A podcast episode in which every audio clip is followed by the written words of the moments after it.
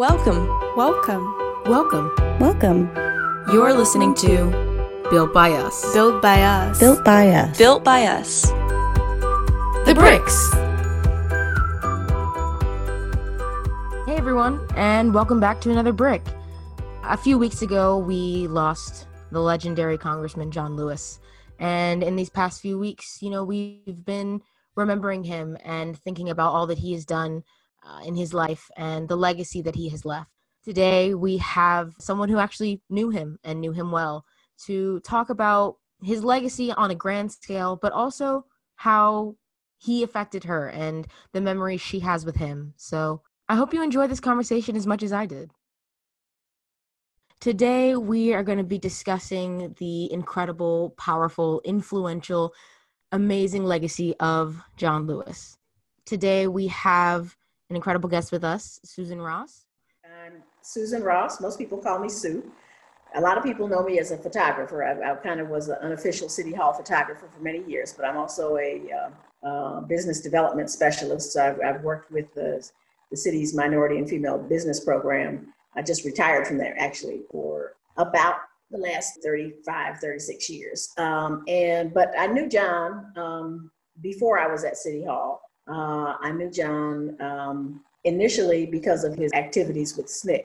I grew up in Atlanta in during the civil rights movement, and during that time, um, we lived next door to Julian Bond's father, and so we would frequently meet the folks from SNCC at uh, Dr. Bond's house, and um, you know everyone wanted to come over for dinner and have dinner, get a good meal before they got back on the road doing things. And so, you know, most of them were were 10, 15 years older than me, but we enjoyed hearing the stories of what they were doing in SNCC, where they were going in Mississippi or Alabama or around or Southwest Georgia, and um, that that was kind of my initial introduction to John was was through being one of Julian's friends. And then later when I was in college, I had the opportunity to work with his wife Lillian. Lillian was the librarian and archivist uh, at the Atlanta University Library. And um, as a summer job, as, a, as an intern, I got to work with Lillian. Uh, and we were what would be called digitizing the collection back then, but it was really preparing the, they had a Negro collection of books that were all out of print at that time, books by Langston Hughes and Zora Neale Hurston and, and all, and, and they were being copied onto microfiches, which are, I don't even know if they have microfiche machines anymore, but that's what we were preparing the collection to do. So I worked with Lillian on that a couple of summers. So also got to know him as a husband and a father, and um, you know, as as a good guy. Then after SNCC, John uh, ran the voter education project, and they did voter registration activities all around the South. Sometime after that, John ran for the Atlanta City Council and became a, a council member. Um, and that was while uh, Andy Young was mayor. And I, I um, worked in Andy Young's administration. That was the first administration that I, that I worked in uh, full time, and so got to know John as as a council member, and then later when he ran for Congress, you know, and, and he became a national figure after that. uh, really quick, if could we backtrack just just for a quick moment for our listeners who may not know what SNCC is? Uh, could you explain it a little? Certainly. SNCC is the Student Nonviolent Coordinating Committee, and it was the uh, basic, the arm of, of um, students who most of them uh, dropped out of college and to work in the movement. And, you know, Dr. Martin Luther King was with SCLC, the Southern Christian Leadership Conference, and most of the older ministers were, uh, well, they, they were young men at the time, but they, they were uh, part of that. But, but SNCC was uh, a student-led organization, and it was founded at Shaw University in Raleigh 60 years ago. They're actually if you're really interested in SNCC, you can attend. Uh, there's there's going to be a virtual reunion of SNCC. It was supposed to be this year, but it had to be postponed until next year. So it'll be next April. So look out for that. There'll be a lot of information on it coming up. And, and also, the SNCC veterans are working with several organizations of young people to mobilize the vote and to teach the kind of basic techniques of community organizing, which they pioneered back in the 60s. Many people may be familiar with uh, Freedom Summer. There was a documentary done on it not too long ago, and it was when college students from all across the country went to Mississippi to do voter education and voter registration and uh, fighting to get people the right to vote at that time. Kind of like and, what uh, DemNC does now. Yeah, John was the uh, national chairman of, of SNCC. We love we love something that started at Shaw University, one of our oldest HBCUs in the state. So nice little plug for them. And Bob Hall did a lot of work with SNCC as well, our our founder. So um, oh. yeah, so uh, we have a we have a good history with SNCC and um, SOC. Great, great. Amazing. Uh, I think a lot of what we do at, at DemNC really connects a lot to the foundation and, and purpose of SNCC. So that's that's a cool little little connection. That's the word. so you talked a little bit about your history and how you met John and, and really got to know him. So can you elaborate a little bit on on who he was as a person? You you mentioned that he was a great father and a great husband, but what exactly does that mean to you? Well, um, what does that mean? It, it, you know, it means somebody to whom family is important. He had a great partnership with Lillian, uh, and she really was, in many ways, the backbone behind a lot of his campaigns and and and uh, activities over the last 40 years. And um, she she passed uh, a few years ago, but uh, she was a, a quiet, very powerful kind of force uh, in terms of, of, of, organizing and, and um, she was originally from California and she had moved to, to Atlanta in the early 60s. And uh, Xernona Clayton, who is now the, the head of the Trumpet Awards Foundation, but was then an executive assistant to Martin Luther King, was the matchmaker because she, she didn't think too much of the guys Lillian was dating. And she said, I like this guy, John. And he's kind of quiet, but I think this will work. And she set up a date for them, a New Year's Eve date for them at her house, and it worked. so she, she spoke about that at his at his memorial service uh, at Ebenezer. Yeah. What a what a beautiful story. I love that. so in your what 30 years of knowing him, probably more than that, uh, what is one of your favorite memories of him, whether it be, you know, personal or just something that he's done? What what do you cherish about him and a good memory? Well, um, I was able to go to, uh, you know, John every year would take uh, people from Washington, usually groups of congressmen and senators, to Selma for the Bloody Sunday, Sunday uh, anniversary, which is the first weekend in, in, in March every year. And um, he, um, you know, wanted to make sure they were exposed to the things that were important in his formation as, as a leader. And of course, Bloody Sunday was where the people of Selma marched across the bridge, led by John Lewis and Hosea Williams, and were met on the other side of the bridge by a, a sea of police who told them to stop and then charged and beat them unmercifully. And this was one of the key factors that led to the to the passing of the Civil Rights Bill because all of America was able to see the brutality that was unleashed on on these demonstrators. And, and John was uh, badly beaten. Um, uh, Miss Amelia Boynton Robinson was also beaten. Uh, Hosea Hosea Williams and many of the other uh, SNCC veterans that were there. But you know, you, Martin Luther King was not there that weekend, the Bloody Sunday weekend. But he came back and led the march to complete the journey. And um, that's that whole process brought national attention to the need to pass the civil rights and voting rights uh, acts. And um, so john would take people there every year and there would be a, a, celebration. But the 50th anniversary happened while barack obama was president.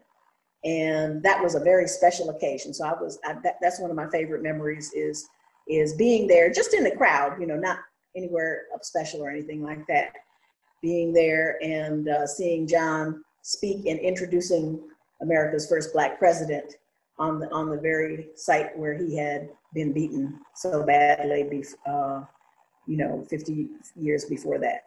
So that's that's a favorite memory. But I think he he did quite a bit to keep alive uh, what really happened during the civil rights movement. A lot of people kind of sugarcoat it and coat it over, but it was uh, a very brutal struggle a very serious struggle. And that's why it's important that you know people people fought and people were beaten and some people died for the for the right for us to vote. And so it's very important for us to uh, to treasure that, to treasure our right to vote, and to exercise it. And we have a great opportunity coming up and uh, to uh, exercise our right to vote and make some change in this country. November is going to be a very important month. Quick reminder for everyone listening: register to vote. Vote. Just one more time. We we got to vote. Yeah. People have, you know, fought and died and bled and made it possible so that we can. So we need to. We really please vote. Oh my goodness. Um. So. Bloody Sunday was a terrible day, which is an understatement. But that I can't imagine how much that must have meant for him to walk beside Barack Obama on that bridge on that day. Like that, just to think about that. And I wasn't even there in any capacity, and he was there for both of them. Um, whew. Well, luckily, it's captured, on, it's captured uh, photographically and it's captured Yes. um, on video so that everybody can can can see that moment. Um, and if you look at the the um, documentary that was just done on John, you can see it in there. But John and Hosea and and um, those were some very brave people. I mean, you, you know, to just to know John didn't think he was going to be beaten that day. He thought he was going to be taken to jail. He had a backpack on. If you look at the pictures, you'll see he had a little backpack where he had he had a book and his toothbrush and some fruit because he knew, you know, in jail you, you need to take stuff with you or else you won't have any. So he was expecting to be arrested. I mean, John was arrested, you know, many many times in, in civil rights marches and in, in freedom rides and uh, so he he you know and he's been in all kinds of jails, but he wasn't expecting to be beaten. He wasn't expecting the fierceness of the um, police that day, and um, and it was just you know if you look at the videos of it, you can just see that it was it was totally unexpected to them. They they they had been peaceably marching, and the brutality that was unleashed on them was was just immense. And I mean, police were on horses and they were beating them with clubs, and um, it was uh, it, you know it really was a turning point in American history because because of the power of the media, because of the power of people to actually see this happening and and know that we have to change the way that that this is is happening. It caused a clear shift because, you know, you hear about it and it's like, okay, I can shove it to the side, but actually watching it happen is a completely different story. Yeah, yeah. And that was before we had, you know, 24 hour news. You know, you got news once a day at about six o'clock at the dinner hour. And for that to come over people's TVs to see that brutality, you know, people, it, it, it moved people to, to want to make a difference. in in a similar way i think george floyd might have done a similar thing where you know that was something you could not ignore um, Right. John cited that in his last, in his last op-ed that Mhm. was published in the New York Times the day of his, his uh, funeral. He, he, uh, he said that Selma was his George Floyd moment, you know, and it's, it's, it is, he was very supportive of, of the current movement of, of Black Lives Matter. I think, you know, one of his last public appearances was going down, initially he just did it from his roof, uh, fr- well, from his, from the, from his apartment and, and, and looked out at the Black Lives Matter where it had been painted on Pennsylvania Avenue. But he actually went down there, and that was only two weeks before he died. So he, you know, he was extremely ill at that point in time, but he felt it very important to make that statement uh, that he supported the young people in in in um, in the Black Lives Matter movement, and we were all moved tremendously by George Floyd. So we got, got a chance here in November. yes Let's yes we got to keep this momentum it's not over we're we're not done what is something that you know people might not know about john um that he liked or that he did or you know something that only people that knew him could know? John was an incredible, uh, he had an incredible collection of African American art from um, Romare Bearden's to, um, he, he just had, uh, you know, I, I guess it, it may have started back when he was in SNCC in terms of collecting art. He did, we, there was an artist, Kofi Bailey, who did a lot of um, art for the, the, for the movement posters and things like that, but he also did, did fine art. And John had several original Kofi Baileys in his home. Um, and then, and he became a, an African American art collector. And uh, I hope um, that one day people will get to see that maybe in an exhibit. Uh, all the, the, the tremendous African American artists that he supported uh, and promoted in his work. And then, of course, his the, the children's book on John was illustrated by the great Benny Andrews, who was a wonderful, wonderful artist. Uh, and um, I encourage everybody to, to buy the children's book uh, to, to, to learn John's story, but also to um, share it with the younger generation. Uh, and John was very much into using different media, using different, different uh, ways to reach people. So uh, he moved into the whole graphic novel thing and he turned his story into a, a trilogy graphic novel uh, in, in, in collaboration with, with, with some young people and um, to make to try to get his story to a different generation and so the, that's a great thing for uh, young adults and teenagers uh, is looking at, at the story of, uh, of the civil rights movement and selma in particular uh, through that trilogy. It's called march and you can get it you know on amazon or or at your local bookstore. Um, but it's just a, a, small symbol of the ways that John tried to work with younger people and to, to translate the lessons of his past into things that would be useful for them today. First of all, very cool. He was just like, "Yeah, we're gonna do a graphic novel now." Um, kind of thinking ahead of of just where we are right now, but who is going to be p- taking up the mantle after he's gone and after you know when when new people come and really making sure that everyone not just the people that are his age not just people that were there but everyone has an opportunity to really understand how we got here. That's really important and i'm gonna have to read a graphic novel now. Um, um so i guess my my final question for you is how would you want him to be remembered? Which is a big question i know but in your in your opinion you knew him you knew his family you knew his wife. How would you want the world to remember him him as a man who made a difference. A man for whom ethics and morality was tremendously important whose politics was informed by the need to make change for people's lives. I think that um, john was was you know he was an excellent politician. I mean rising to be deputy whip of the u.s congress is is an amazing story from for the boy from Troy who who started out preaching to chickens, but in in his backyard. Um, but um, uh, and and to, to be at the point that he actually shaped and made major legislation for the whole country. It, it shows that anybody anybody can can make a difference. You know, everybody can't be John Lewis, but you can make a difference in your community.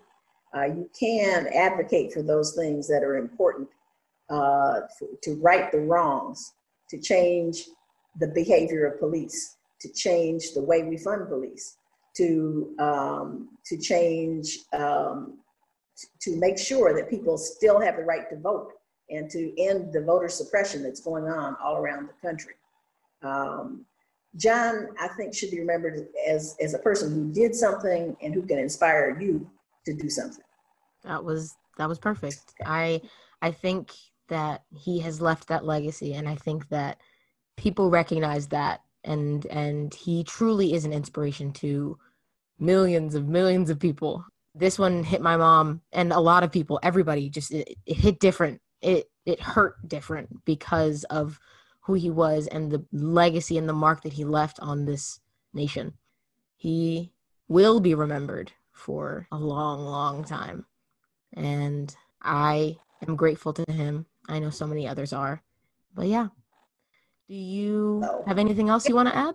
Well, I just want to say go and learn more about John. I mean, see the movie, read the graphic novel, uh, get his autobiography, Walking with the Wind. John was a, a, a, great storyteller, you know, and for somebody who grew up with a, um, a, a speech impediment, he overcame that and he worked very hard and became one of you know our, our, our very best speakers and had an incredible way to personalize and tell his story so i, I just um, encourage you to just learn more about john lewis and what he stood for and how he can inspire you to do more. Absolutely. A message to me and all of our listeners out there go learn, go do, go change the world. Yes. Thank you so much, Sue, for being here. And thank you for tuning in as we remember John Lewis and everything that he was and everything that he has left us. So remember, go learn, go do, go change the world. Thanks for listening. Bye.